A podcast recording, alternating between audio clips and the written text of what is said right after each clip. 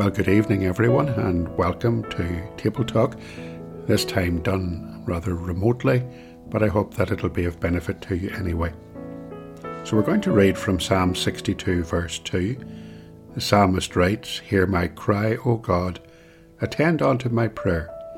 From the end of the earth I will cry unto thee. When my heart is overwhelmed, lead me to the rock that is higher than I. For thou hast been a shelter for me and a strong tower from the enemy. I will abide in thy tabernacle for ever. I will trust in the cover of thy wings. Well, some time ago there was an advertisement on television for the Samaritans. It pictured a woman who was obviously in some distress and she'd phoned that organisation and she was crying, You've got to help me. I just can't cope anymore. I wonder do you ever feel like that? In Psalm 62, David the psalmist felt that he was at the ends of the earth. It was certainly the case in a physical sense, for he had suffered greatly at the hands of Absalom, his son. Absalom had risen up in rebellion against his father. David's armies had been driven into a barren part of Israel, of the tribe of Gad, known as Mahanaim. The king's situation was perilous. He was in grave danger at this stage in the conflict. He was in very inhospitable conditions. He was far from home, from Jerusalem, where he wanted to be. He was far from the temple and far from the worship of the Lord. David must have felt that he was at the end of his tether, at the very end of the earth, at breaking point. And he sat down before the Lord, and he wrote these words from the end of the earth will I cry unto thee. When my heart is overwhelmed, lead me to the rock that is higher than I.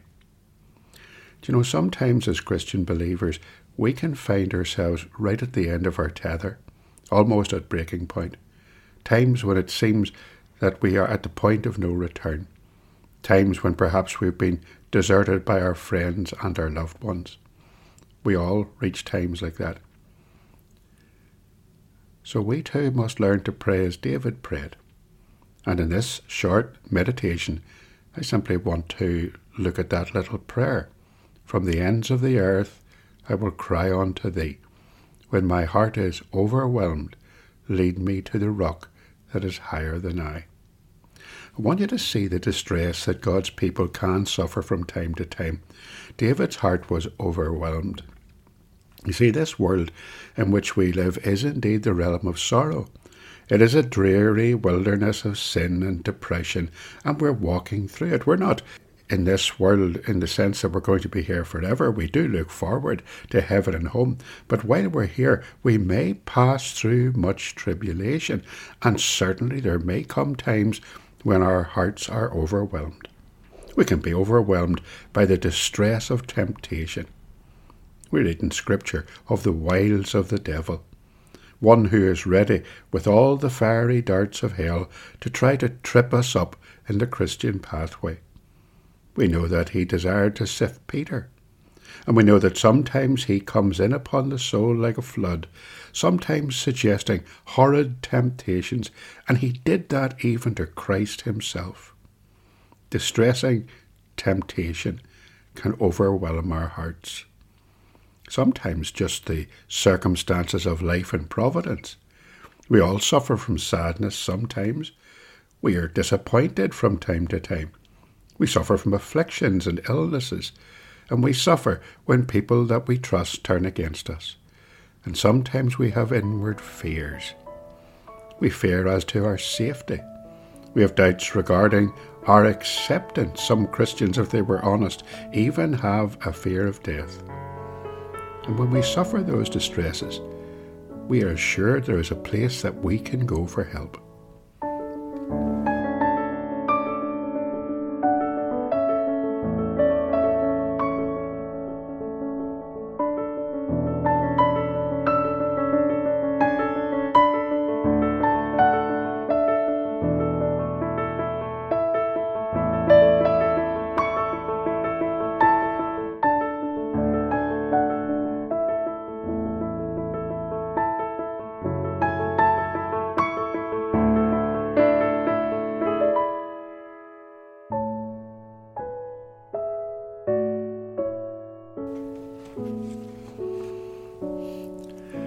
Now, notice the place of safety that's assured to us. David calls it here the rock which is higher than I. Jesus is that rock. When the Apostle Paul taught the Corinthian Christians about Old Testament Israel, the elect of God, in 1 Corinthians chapter 10, he said they did all drink the same spiritual drink, for they drank of that spiritual rock that followed them, that rock was Christ. Those Old Testament saints were looking forward to Christ coming to the Messiah. We're looking back. Christ was their rock, David's rock, just as he is ours. He is the rock of supplies. In the desert, when the people complained against Moses and complained against God, Moses was instructed to strike a rock.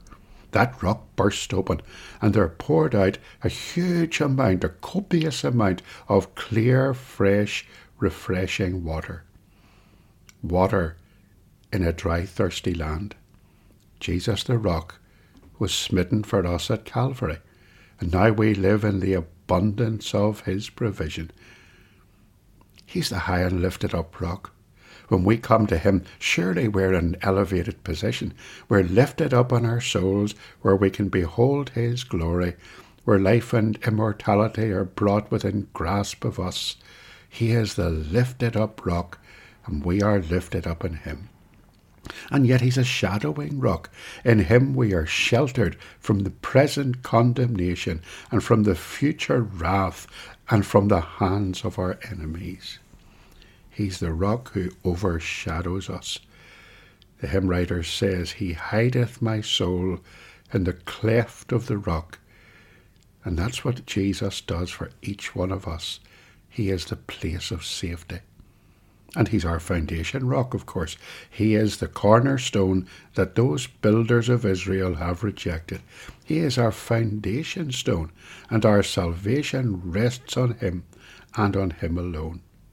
But not only is there the reality of stress and difficulty in this life for the Christian, and not only is there the assurance of a place of safety in the Lord Jesus, but we also learn here from David that there is a prayer that we should pray in difficult times. David prayed, Lead me to the rock. I think that prayer indicates a conscious understanding of our own insufficiency. We're aware that we are weak and helpless on our own. Back in the 1970s, my old boss sat in an office, and above his desk was a framed print. It was just words on it, not a photograph and the words said, When the going gets tough, the tough get going. But you know, that's not true. Sometimes when the going gets tough, there's simply nothing we can do about it because of our own insufficiency and helplessness. We're powerless in the face of events. But with Christ, we are more than all the armies that surround us. In Him, we are more than conquerors. The Lord must lead us. Lead me to the rock. Let's have confidence in the all sufficiency of Jesus. He is higher than I. What a true statement David made there. He is the rock that is higher than I. Everything about him is higher than me. His knowledge is higher. His power is greater. His goodness is immeasurable. He cannot change and he cannot fail and he cannot be overcome. And he's with us in every situation. That prayer that we pray, lead me to the rock that is higher than I, expresses an earnest desire to experience our relationship with Christ in every single situation. Lead me to it. Let me know that my saving interest in Him is secure. Let me know of His love for me. Let us pray that prayer too. Let us pray it in times of distress. Let us pray it when life becomes burdensome. Maybe you're going through a time just like that at this moment in time. Maybe you're going through a time of great distress or suffering. Maybe you're unsure about the future. Where are you going to turn? David knew Lead me to the rock.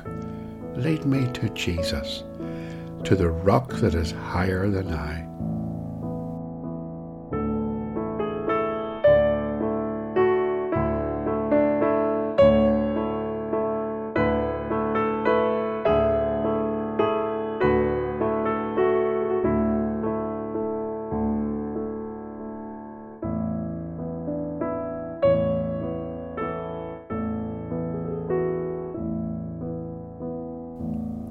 Let's pray.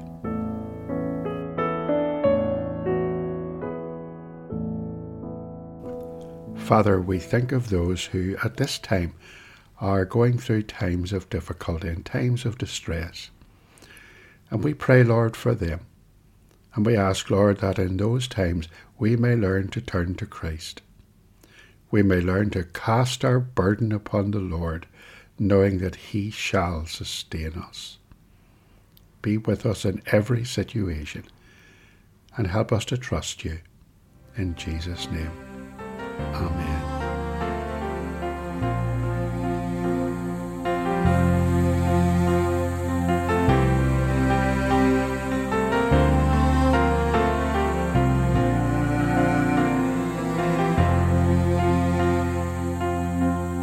Thank you for listening.